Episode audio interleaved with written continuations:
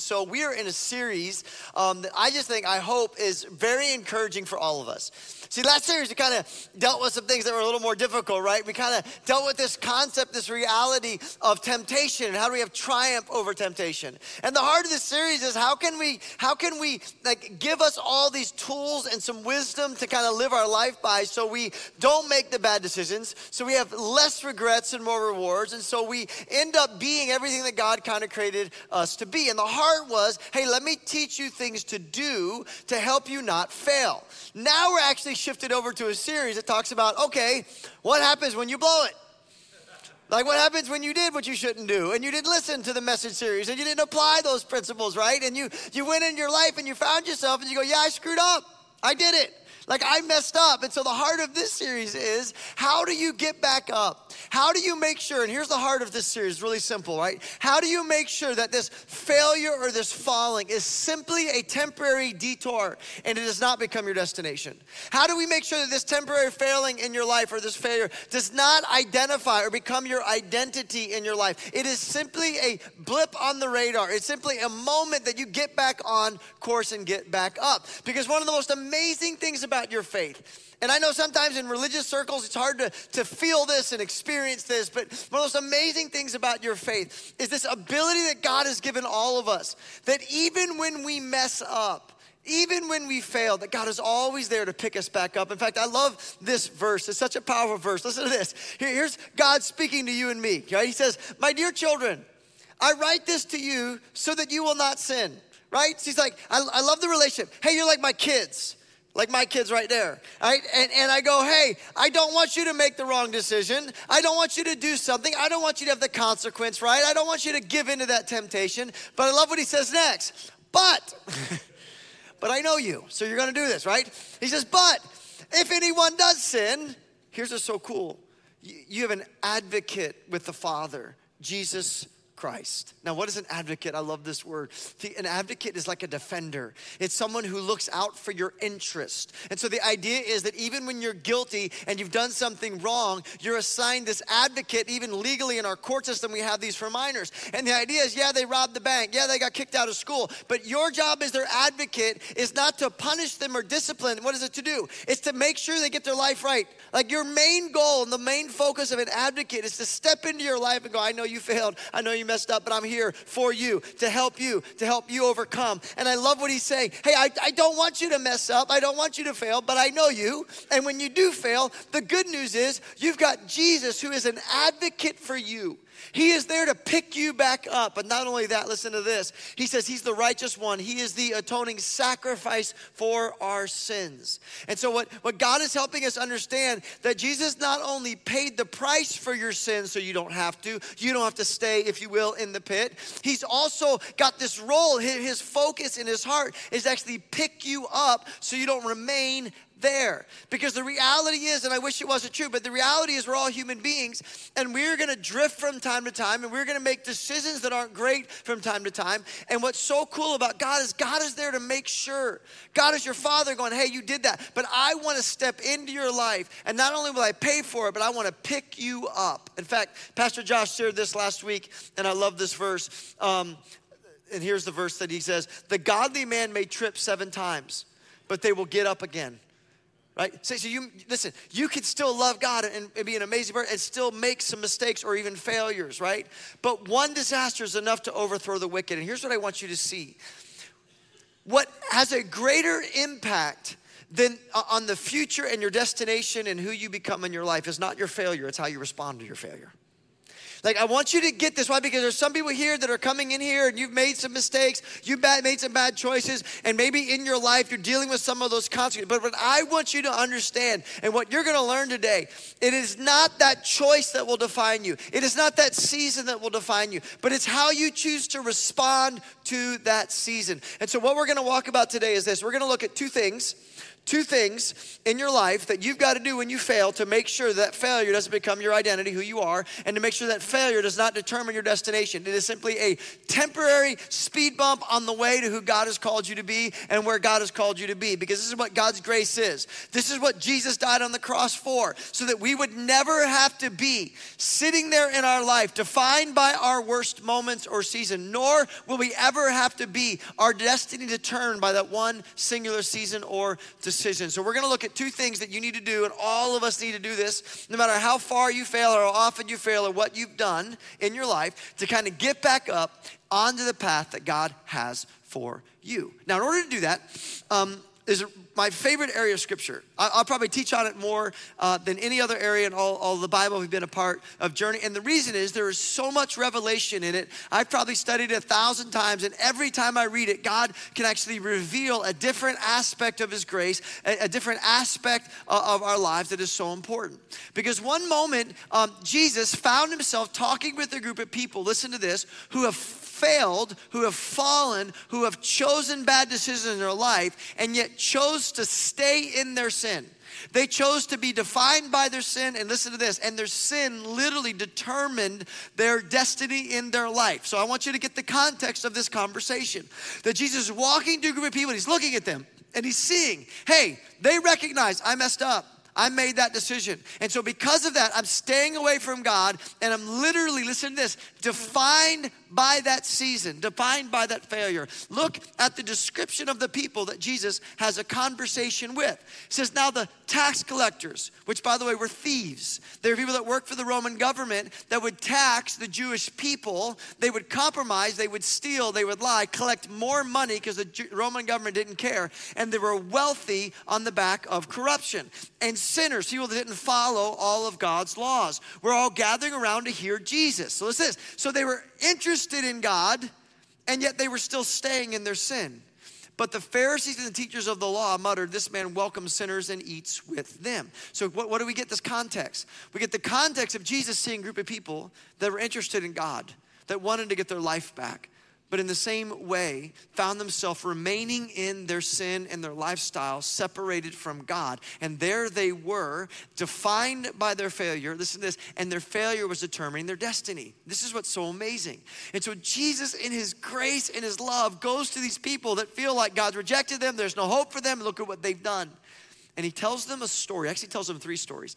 And he tells them a story to teach them about God's desire to rescue them out, to, that they were, did not have to stay here, that they had this ability in their life to return to God, return to his favor, return to his blessing. And so he told a story about lost sheep, and then he told a story about a lost coin. And after each one of them, he goes, Hey, there's a celebration at the end when they're returned with the owner. And he goes, This is what God thinks about you. This is what God feels about you if you'll come back to him and I think their minds are being blown. And then he ends the story with the most probably famous story in the Bible, my favorite story in the Bible. We know it as the story of the prodigal son.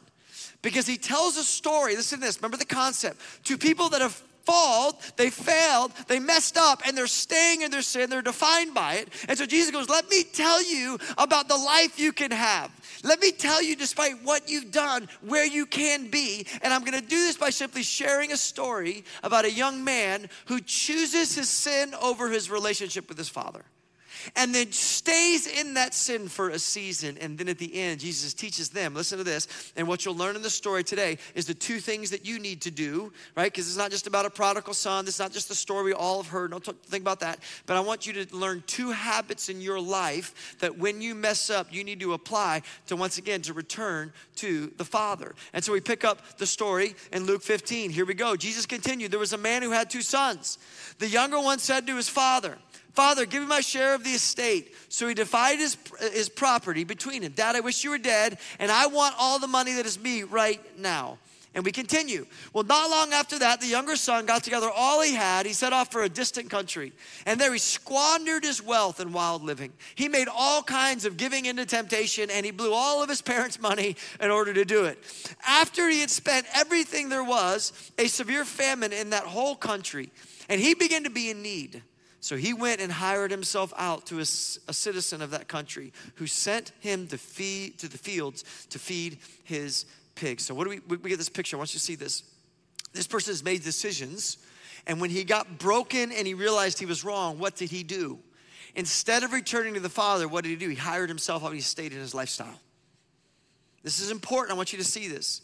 In other words, what happened is, hey, I messed up. I've just lost everything. So what do I do? Go back to my dad? No, no, no, no, no, no. I'm going to stay in my lifestyle. I'm going to stay holding on to the sin. I'm not ready to let go of it yet. So instead, I'm going to hire myself out to this same culture. I'm going to stay in my sin. I'm going to stay in the choices that I've made. I'm still going to choose my sin over my relationship with my father. That's just so important to understand. Because what is Jesus telling these people? He's saying, This is you is right now you're staying in the very things that you chose your sin and your lifestyle over your father, God, and now you're still choosing that just like this young man did. And then I love what Jesus does next because he shifts it. And all of a sudden, he moves to that point and he goes, Hey, listen, he stayed there feeding pigs, he lived in it. Even when he messed up, he still didn't return to his father. But notice what happens next. But then he came to his senses. In other words, then he began to understand something about life and his dad and himself and who he was as a son. He began to understand the right thing, make the right choice. And he goes, How many of my father's hired servants have food to spare? And here I am starving to death. And I will set out to go back to my father, who returned to him. And I will say to him, Father, I've sinned against heaven, and I've sinned against you. And I am no longer worthy to be called your son. So make me like one of your hired servants. So he got up and he went to his father. Now, if you haven't read the rest of the story, you need to read the rest of the story because it is amazing.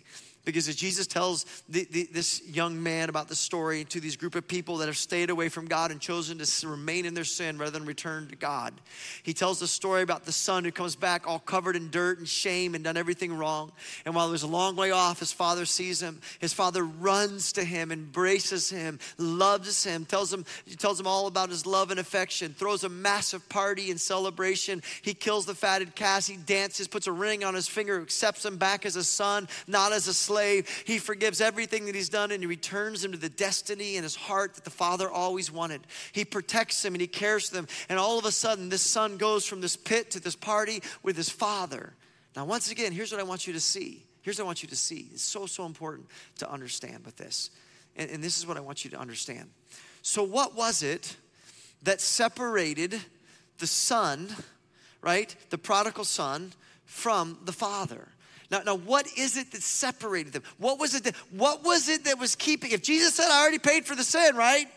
Like, I'm your atoning sacrifice. I've already paid. So, what was it in the story that made this young man stay in the pit away from his father's love? In order to do that, I, I want to kind of um, set an example to help you kind of understand um, what, what this kind of looks like. I'm going to just kind of say this for a moment, okay? So, in this story, what you have is you have Jesus or you have God, okay? Sorry, it was the best I could find on Amazon. There you go. All right.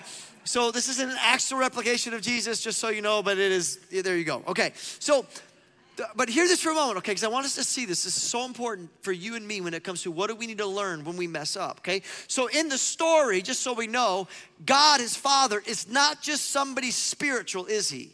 No, what does it mean to be with the Father? It means he gets a party, right? That's popcorn, Christmas decorations, last minute idea. There you go. Here you go. Best I can do with it, right?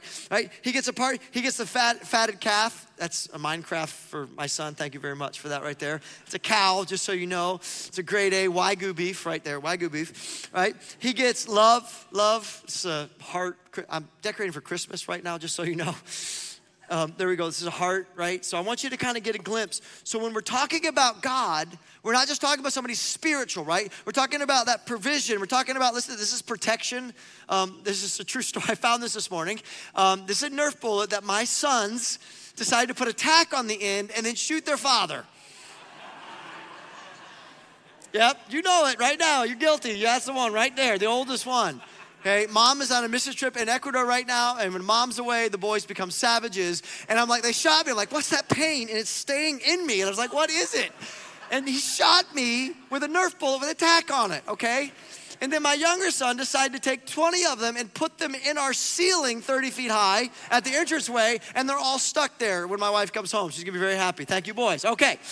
So I say all this for this reason, right? And please hear this. We have this idea of return to God, return to God, return to God, and it centers around just something spiritual.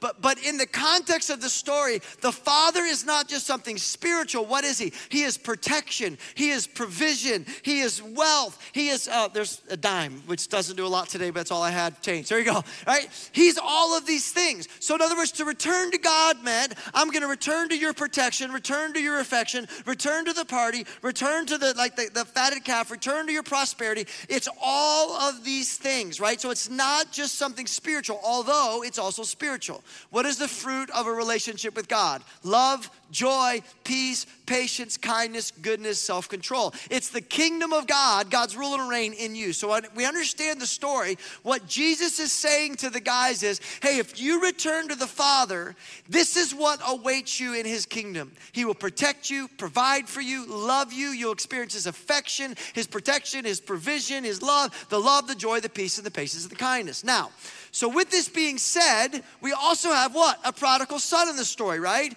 Who has chosen to leave his father and make bad decisions. So now there is a distance between the party and he's in the pit.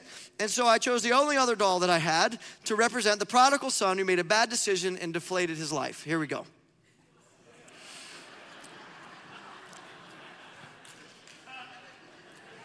Now, any resemblance to a football player is purely coincidental.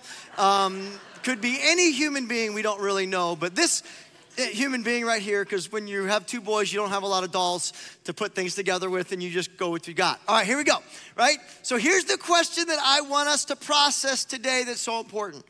Why is there a distance between the pit that this person's in and the party that God wants them to experience?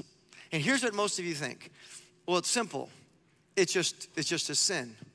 But, but, but it's not his sin, and here's why I want you to see it because Jesus already paid for that sin, didn't he? What, what, did he already say? Hey, I'm your atoning sacrifice. So here's what I want us to understand. This is so important as we walk through this, this, this whole idea of this distance. First of all, this is, is first of all, we need to understand something. Sometimes we hear the story of the prodigal son, and what we think to ourselves is, man, that's for that homeless person who's battling addiction on the street. But because I'm not in a pen feeding pigs, squandered everything in my life, then I'm not really. Pro- well, first of all, the word prodigal, just just for just for you know, um, it literally means lacking restraint. That's all it means. Lacking restraint. I think all of us from time to time lack restraint. But here's the thing I want you to understand. What was the context of the people that Jesus was telling this story to? Because they weren't living in a pit, they're actually wealthy businessmen. They were tax collectors, which means what? They were very rich and they were successful when the world's eyes. But here's what you discover what did they do? What, why were they a prodigal? Why were they from God? Well, they, they had compromised in their own business in order to get success. See what I'm saying? So, not just in a pit, Jesus will tell extreme things and sometimes in stories to let us know that everyone, no matter what you've done, has experienced grace. But the actual people he is talking to are not in a pit. No, they're wealthy businessmen that have compromised in their life in order to get success. They are people that probably aren't honoring the Sabbath and keeping it holy. They are people that aren't tithing the 10% to the church because they weren't even going to the church. They were people that, once again, weren't honoring God with their bodies. We can tell from the story, probably something in a sexual way. Now, here's why I say this it's because these people are not simply these people living in a pit. These are people that have chosen their lifestyle, chosen their sin over their relationship with their Father. Listen to this, in many ways, listen to this. Aren't we all prodigals? Like, aren't we all from time to time make those decisions where God gives us a command and we go, I'm gonna choose my way over his way. Let's just be real. Like, think about this. This will get most of us, right? Like, what's the number one commandment that God gave? The first commandment God gave the Jewish people. It's to put God first above everyone else and everything else. No, nothing else before me is what God says, right? And then Jesus comes on the scene and he, he actually takes the same message, right? Because he's just teaching that Old Testament. He's te- but he words it differently. And he goes, No, here's what you need to do. You need to seek first in your life God's kingdom, his rule and reign, right? Both internally and externally, and what? His righteousness, following and honoring the word and the ways of God. And then he says at the end of that, and he connects the dots, he goes, Hey, and everything the world's chasing after, looking for, if you will seek me first, if you will, if you will revolve your life around my kingdom, which means you don't try to schedule, well, listen, can I fit youth group into my kid's sports schedule? So, so to put God's kingdom first would be, hey, I'm gonna see if I can fit sports into my kid's kingdom schedule. Do you see the difference? Hey, hey, when it comes to my life, it's not, hey, I'm really busy right now and I'm distracted from the kingdom being first because because my company's going through a lot. I need, I, I don't have time for God. I don't have time for a Sabbath. See the principle? What I want us to understand is that it's not just the people in the pit that walk away from God. That the decision and the choices that we make in our life to go, God, you've, you've told me this is what is first and what I should live my life, but what I'm choosing is my priorities and my values or my decisions or my desires over you. That is the prodigal, that is lacking restraint in your life. And so I want us to begin to understand, not just from a story of some guy in a pig pen, but you and me, the question I want to ask us so, what is keeping us from the kingdom of God? Like if Jesus has already forgiven us, he's already done. So what is it that's keeping us in the pit from the party? What is it that's not allowing us to experience the kingdom of God ruling in us? The love, the joy, the peace, the patience, the kindness, the goodness. What is it that's separating us from God doing what wants to do in your marriage and your finances? What, what is it? And here's why I say this because so often what we think is it's just sin. But I'm gonna tell you something, it's not simply sin. And there are two things I want you to see um, that keeps us away from what God has for us. And there are two things we need to do to kind of bridge that gap and, if you will, return to the party. And here's the first one I want you to see, and it's this it's simply repent of your sin. See, see, what I want you to understand this is so it's just important, right? It's not your sin, you're gonna see this, it's the lack of repentance of your sin. Now, what, what is repentance? Just, just you kind of know, just we, this word is used over a thousand times in the Bible. It's kind of a big deal. Um, in, in the Greek, it's metanoia, it means to change your mind. What does that mean? God, I had this value, I perceived what was right, but now I'm surrendering my understanding to yours and your will, right? So I realize what I've done is wrong. This is the kind of repentance a lot of us understand. But, but from a Jewish context, it didn't mean that. It actually meant the word teshuva, which is this it means to change direction or to return. See, the key to this is understanding that repentance isn't feeling sorry. See, repentance is actually going, I'm, I'm sorry, I, I, admit I'm wrong, and now I'm gonna release what I held on to and I'm gonna return to the Father. What's the story of the prodigal son? He returned, he leaves behind the lifestyle that he once chose. He chose sin over his father, then he chooses his father over his sin. This is powerful and important to understand that to repent does not mean I was wrong and I'm sorry. It means I was wrong and I'm sorry, and now I'm gonna release this and I'm gonna return to God. In fact, look at this in the scriptures. You see this all throughout. This is the understanding over a thousand times in the Bible. God's saying this, and listen to this. So, Paul's writing a letter to a group of Christians, by the way, who have made bad decisions in their life. They've fallen. Notice what he talks about repentance.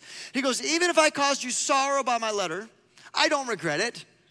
Though I did regret it, I see that my letter hurt you. Like, I'm sorry you feel bad, but not really. Here's why. Because only for a little while. Yet now I'm really happy. Why am I happy? Not because you feel sad, no. Not because you were made sorry, but because your sorrow led you to repentance. See, there's an emotion and an action to repentance. Like, godly repentance is not just feeling sorry, there's an action of releasing it. For you became sorrowful as God intended. By the way, this is God's heart for you not to condemn you for your past, but to give you some conviction. Here's why. Listen to this so that we were not harmed in any way, to protect you from missing out on the party. And I love how he ends it. For godly sorrow brings repentance that leads to salvation and leaves no regrets. Do you see the separation? Do you see what God's saying is, hey, when I'm talking about repentance, I just want you to understand thing, what I'm saying. What I'm saying is what's keeping you from your from, from the party with God, from the kingdom of God in you and God's purposes for your life. It's not your past sin. Jesus actually dealt with it. It's your unrepentant sin. It's a sin you either haven't changed your mind and acknowledged it's wrong, or you haven't released it and let go. In fact, did you guys know that this is one of the central messages of Jesus? Listen to this. From that time on, this is the beginning of Jesus' ministry. What is he saying? From the beginning of his ministry to the end of it, what was the message of Jesus? Jesus began to preach. What's that word? Say it out loud for me, everybody. Boynton, say it out loud. Go ahead. Start, repent. Repent, for the kingdom of heaven has come near. What is he saying? Hey, listen, the party awaits you. My provision, my protection, my love, my affection, all of it. But in order for you to experience it, hear this out, you're gonna have to leave behind this lifestyle and return to me. In other words, this is so important. The only thing keeping you from God's redeeming your life, your identity, your future is not what you've done in the past. It's your decision to go, will I release it or not.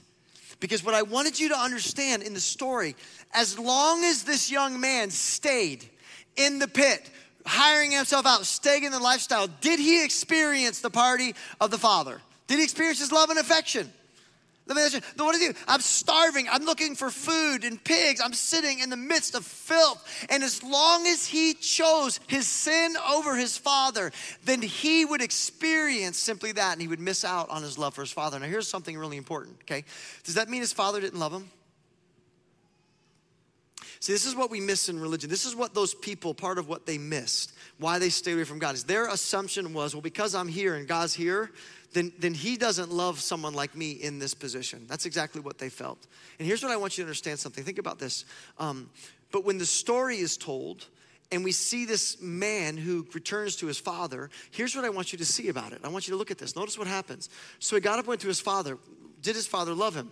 But while he was still a long way off, his father saw him. What does that mean? His father was looking for him, wanting him to return. Um, his father saw him and was filled with compassion. That's the deepest seat of emotion for, for a, in a Hebraic mindset, right? So he was filled with this love and affection towards his son. And he ran to his son, he threw his arm around him, and he kissed him. So here's my question Did the father love him when he was in the pit? Did he experience his love? This is what I want you to understand about sin. See, I, I love my boys. I love them just to the, to the moon and back a thousand times. I just love them. I, I devote my life to them. I spend so much time uh, with them. I do all these things for them. Um, I, I, pray for them. I, I, I, sit there and plan out how I can help them be successful in life and be good husbands and fathers and men and, and connect with God. And we just, like, I, I devote my life and I love and I protect them. I do. Sometimes it drives them crazy, but I lock the door every single night. I don't want to eat all the candy, although I did see all the wrappers, by the way, this morning when I looked at my refrigerator, just so you know. All right, I, I like, I, I, I spend my life, listen to this, and because they're in my presence, they're experiencing my protection and provision and all this. But here's the point what, what if they decided to go, we don't want to listen to our dad anymore? And we're not going to do what he tells us to do. We're not gonna, we're not gonna, we're not gonna stay in the house. We're gonna kind of do, we're not, we're gonna ignore everything he says. What would happen to them? Would they start to feel pain in their lives? Would they make bad decisions and lead up, lead themselves to a pit? But here, here's the thing I want you to see. What if they ran away? And what if here I am and I'm this dad that loves them and I'm, and I'm in anguish and I'm probably weeping and crying and praying to God, return them, return them, return them. But as long as they chose to go, I'm, I'm staying away. Can I protect them? Will they experience my blessing? Will they eat from my table? Will they get their inheritance? Will they have all of the stuff that daddy wants to give them in their life? No. But here's the point Have they ever left my love? No. But they're not going to experience the love. And see, the story of the prodigal son that is so heartbreaking is what Jesus is saying is, hey, they're sitting here choosing their sin, their lifestyle over their relationship with their father. And, and, and as long as they do that, this father's affection is for them. He loves them, he cares for them, but he's staying in a pig slop. He's not experiencing it. Here's why I say this, guys. Listen to this. Please hear me. It's the same true in your life. Is, is it when we find ourselves in lives going, God, you know what? I'm just gonna, I'm not going to forgive that person. And God's like, you don't understand what awaits you is the kingdom. It's the love, the joy, the peace, and the patience. But you won't surrender this to me. You've stepped away. You've, you've run away from the Father that loves you. And now what's happened is that unforgiveness, that sin in your heart, is just beginning to eat you alive. And it's robbing you of what the kingdom of God within you. God, God's saying, hey, I want you to honor me with your first fruits, your first tithe, give it, your first 10% comes to my house. This is the way I built it. I'll bless you. But you go, know, God, I, I, I want to do money my way. I, I, I, don't, I don't trust you. I don't want, I want me to lead and be in charge of what I have. And God's like, I love you.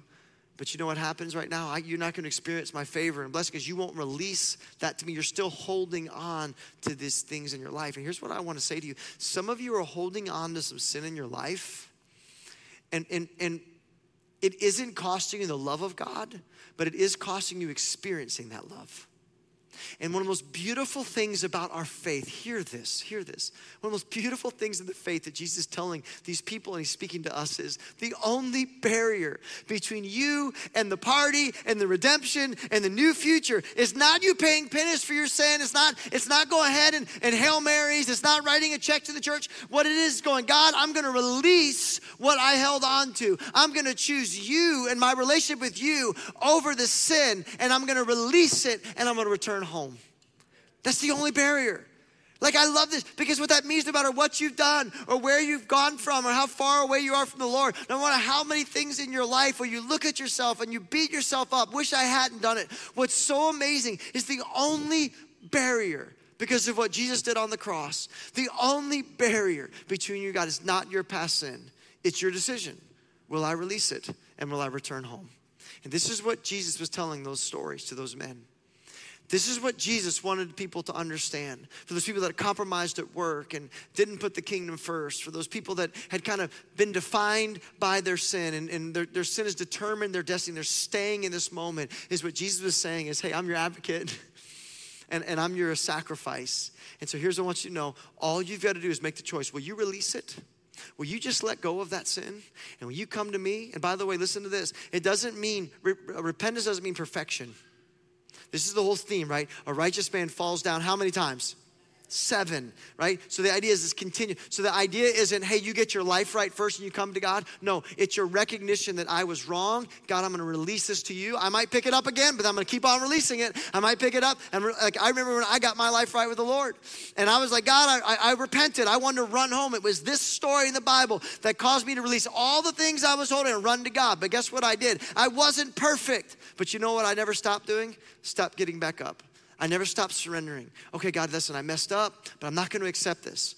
Like, this is what we do a lot of times. This is who I am. It's how I was born. This is just my life. I'm going to hold on to it. And I love what God's saying is, hey, what, what repentance is, is not perfection, but it's a willingness and acknowledgement. This is wrong. I don't want this anymore. I'm choosing you over my sin. And you know what? If I fail seven times, I'm going to keep on surrendering until one day I've released it completely. And once again, I'm experiencing this. And this is my heart for you. In fact, I love this verse in scripture. Some people that had struggled with, with letting go of things and they finally realized they were wrong, but what do I do with my life? It's a mess. And God, what do you want to do? And I love at the end of it what is said. The Bible tells us to repent, to change your mind, change your direction, to release it and return to God, and then turn to God. So what? So your sins may be wiped out, and at times of, uh, say that word out loud for me, what? Refreshing may come from the Lord. Not judgment, refreshment. Do you know that the only thing keeping you from the party is your willingness to go, I was wrong, God. And here it is, my schedule. Here's my resource. Here's that relationship. Here's my sexuality. Here, here, here it is. I'm going to give it to you, God. And what Jesus says at that moment, what happens? The Father embraces you and hugs you, and throws a party for you and celebrates this and this. And you're no longer defined by your past. You're no longer identified by your past. You're a brand new creation with a brand new destiny. And only thinking away is repentance. Amen? Amen. All right, that's the first thing I want to challenge you, right? Is some of you are holding on things. I just tell you something, it's not worth it. There's nothing in this world that is worth being here when you can be here especially when Jesus already paid for it. Now, here's the second one for the of time, and that's this. This is another big one, that's this, is we need to accept God's grace. And hear, hear, hear, me, hear me on this. So, so um, one of the things we learn from the story is that part of the reason why the prodigal son stayed there and why these people that he's talking to stay there is they actually chose their sin over their relationship with God. They did.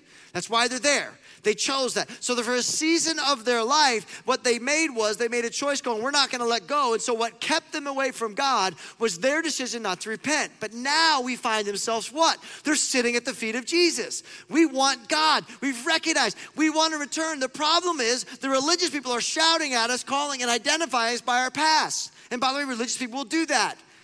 They will always do that. They will always point out your worst season and your worst moment, and they will identify you by that. And so they're thinking in their own mind that, hey, God must be really mad at me. He's not going to accept me. He's not going to love me. What did the prodigal son say? I can't be your son anymore because of what I've done. I can only be your slave. Now, listen to what it is. And I want you to see this because we've got to get to the point where we go, wow, I will see myself as God sees me. Because some of what keeps us from God is that we still think we are that.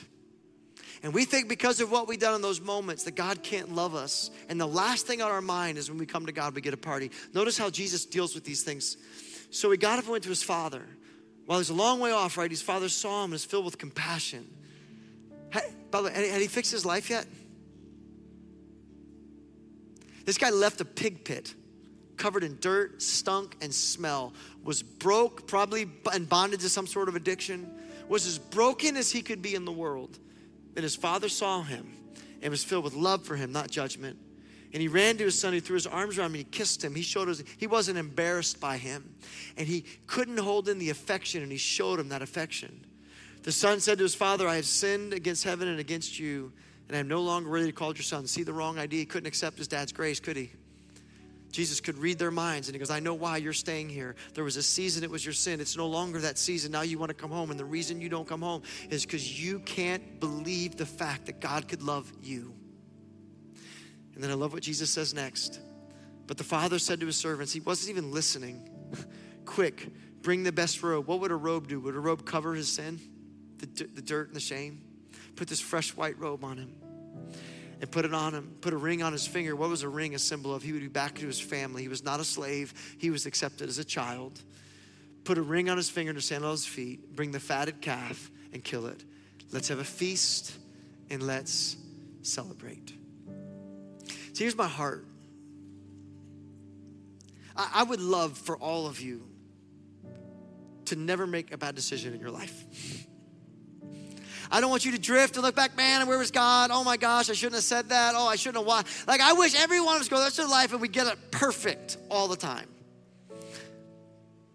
But that's not gonna happen. So here's the question. What, what do we need to do to make sure that those seasons, because sometimes they can be seasons we drift, or decisions, sometimes there can be moments. How do we make sure that, that they don't define us to determine our destiny? And, and the reality is, we need to get in the habit of well, God, I messed up. I'm going to repent, which what does that mean? It doesn't mean I'm sorry. It means I'm going to surrender this to you. And if I pick it up again, I'm going to just keep surrendering and surrendering until one day, no longer is that thing a bondage in my life because I'm going to choose my relationship with you, God, over any sin that I might hold on to. That's my heart for you. Because when you mess up seven times or 70 times seven or whatever the number might be, but you just keep going, listen, what happens is eventually you end up where God has called you. And here's the second thing that I hope for you I hope you can accept God's grace. Like this was the moment that transformed my life.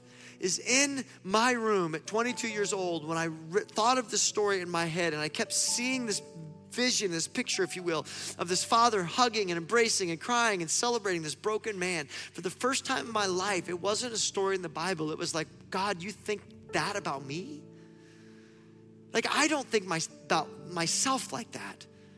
Like I've done so many things. I don't have any excuse. I grew up with an amazing parents, an amazing home. I had everything on a silver platter handed to me, and I still chose bad. God, how could you? And it was the accepting of God's grace. Listen to this. That led me, it's the kindness of God leads to repentance, the Bible says. Led me to go, okay, God, listen, whatever I chose over you in the past, I'm gonna let it go and I'm gonna run after you. And can I tell you something? And God transformed my life he transformed my, it wasn't overnight. I tripped and fell a lot more than seven times. Don't take, tune that out, boys. But, uh, right? But I kept getting up, getting up, and one day, guess what happened? God's presence, His kingdom began to move inside of me, and His joy, and His love, and His peace, and His patience. And the future I was headed to of just relational dysfunction and all of these issues in my life began to shift, and God redirected my future. He redirected my life. He redirected my identity. He redirected my heart. Why? Because I chose to repent of my sin and I chose to accept God's grace that I was no longer who that person was anymore. And that God loved me with that affection. And God, if you've loved me like that, I want to keep running to you every time I mess up. And I've messed up many times, but every time I fail, I always run back to my Father because I understand the only thing that separates me from the kingdom of God within me is not my past sin, it's my choice to release it and return to God and accept His grace. And no matter who you are, whether you're at Boyne or you're watching on a computer screen or a living room right now, can I just tell you something? That story is not about a prodigal son. That story is about how God feels about you. And one of the greatest things I could ever tell you is the only thing keeping you from your new destiny, your new identity, it's not your past sin. It's your willingness to go, I messed up. I was wrong. God, I'm to repent. I'm to release. I'm to run to you broken in a mess or whatever it might be. I'm to accept your grace and let you do what you've called to do because we have an advocate, an atoning sacrifice and his name is Jesus. And right now, across our auditoriums, I everyone want to kind of stay seated because what I want to do is I want to give people an opportunity to place their faith in this Jesus. Because only through that faith, by the way, that's the beginning of repentance, is trusting him for our salvation so we can become adopted and children of God. And across all our auditoriums, let's just pray for people that right now, like that prodigal, are separated from God because they've never placed their faith in Jesus. Let's pray. Dear Heavenly Father, I thank you so much for this. I thank you so much for not just this story, but the reality. Jesus, you would make your way to a group of people that have chosen to walk away from you, that chosen their sin over you, that have done things that are shameful, and you would run to them and tell them the story of redemption, to reach out your hand and tell them what awaits them the party, the celebration, the affection, if they would simply return to you. God, I pray we get in the habit and we fail, that we constantly in a state of repentance and returning and embracing and enjoying your grace. In Jesus' name we pray. Amen.